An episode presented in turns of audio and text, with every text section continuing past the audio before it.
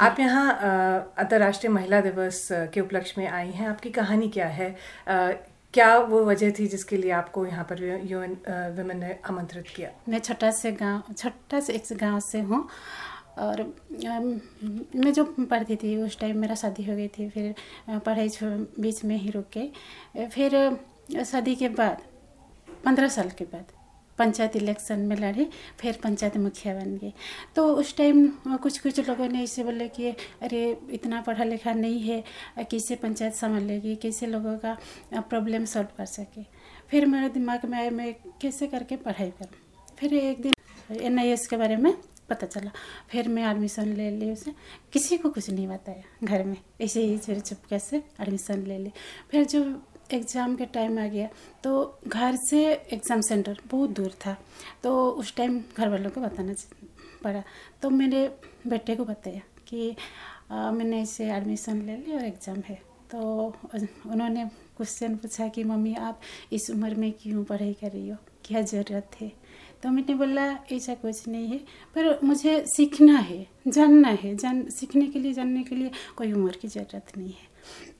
फिर मैंने कंटिन्यू की और टेंथ भी पास की फिर ट्वेल्थ में अभी एडमिशन ले ली। फिर आगे पढ़ाई कंटिन्यू करेंगे। फिर दो हज़ार सत्ताईस को जब पंचायत इलेक्शन है, फिर फिर इलेक्शन लड़ना चाहती हूँ। तो उसी माध्यम से जो डिजिटल है तो पहले से मेरे को उस बारे में पता भी नहीं चला।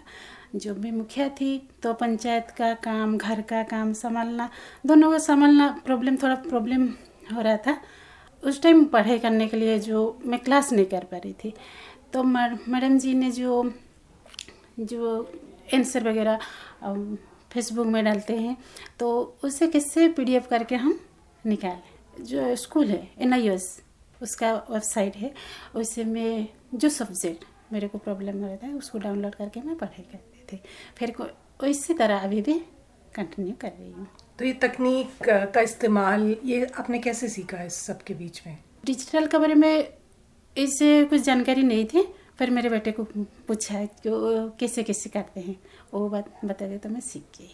तो जैसे आप पंचायत इलेक्शन में खड़ी हुई और फिर आप मुखिया रहीं तो जब आप गाँव के लोगों से, उनसे संपर्क करती थी, उनसे बातचीत करती थी या उनकी कोई भी समस्याएँ उनका समाधान करती थी तो उसमें क्या किसी तरह की चुनौतियाँ, किसी तरह की परेशानियाँ भी सामने आई एक महिला होने के नाते?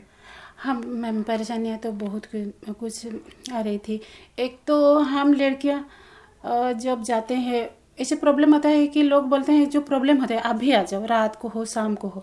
उनके अभी ही आ जाओ ऐसे बोलते हैं। तो उसको सामना करना पड़ता था। फिर बहुत सारे लोग हैं इधर उधर भी बातें करते हैं और उसको हम ध्यान नहीं दें फिर हम अपना काम करते रहे। भविष्य की क्या योजना है? आगे क्या करना चाहते हैं? मैम ऐसे तो मैं पॉलिटिक्स में हूँ आगे भी यही रहेगा। फिर एक बात है कि मैं पढ़ाई कंटिन्यू करूँगी। अभी तो ट्वेल्थ में है ट्वेल्थ अगर क्वालिफाई तो कोशिश कर रही हूँ क्वालिफाई करने का। फिर ग्रेजुएसन करना चाहती हूँ।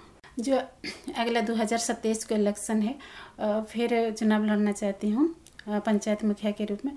वो जो डिजिटल माध्यम से पहले तो उसके बारे में मुझे कुछ मालूम नहीं था, अभी तो सीख गई हूँ।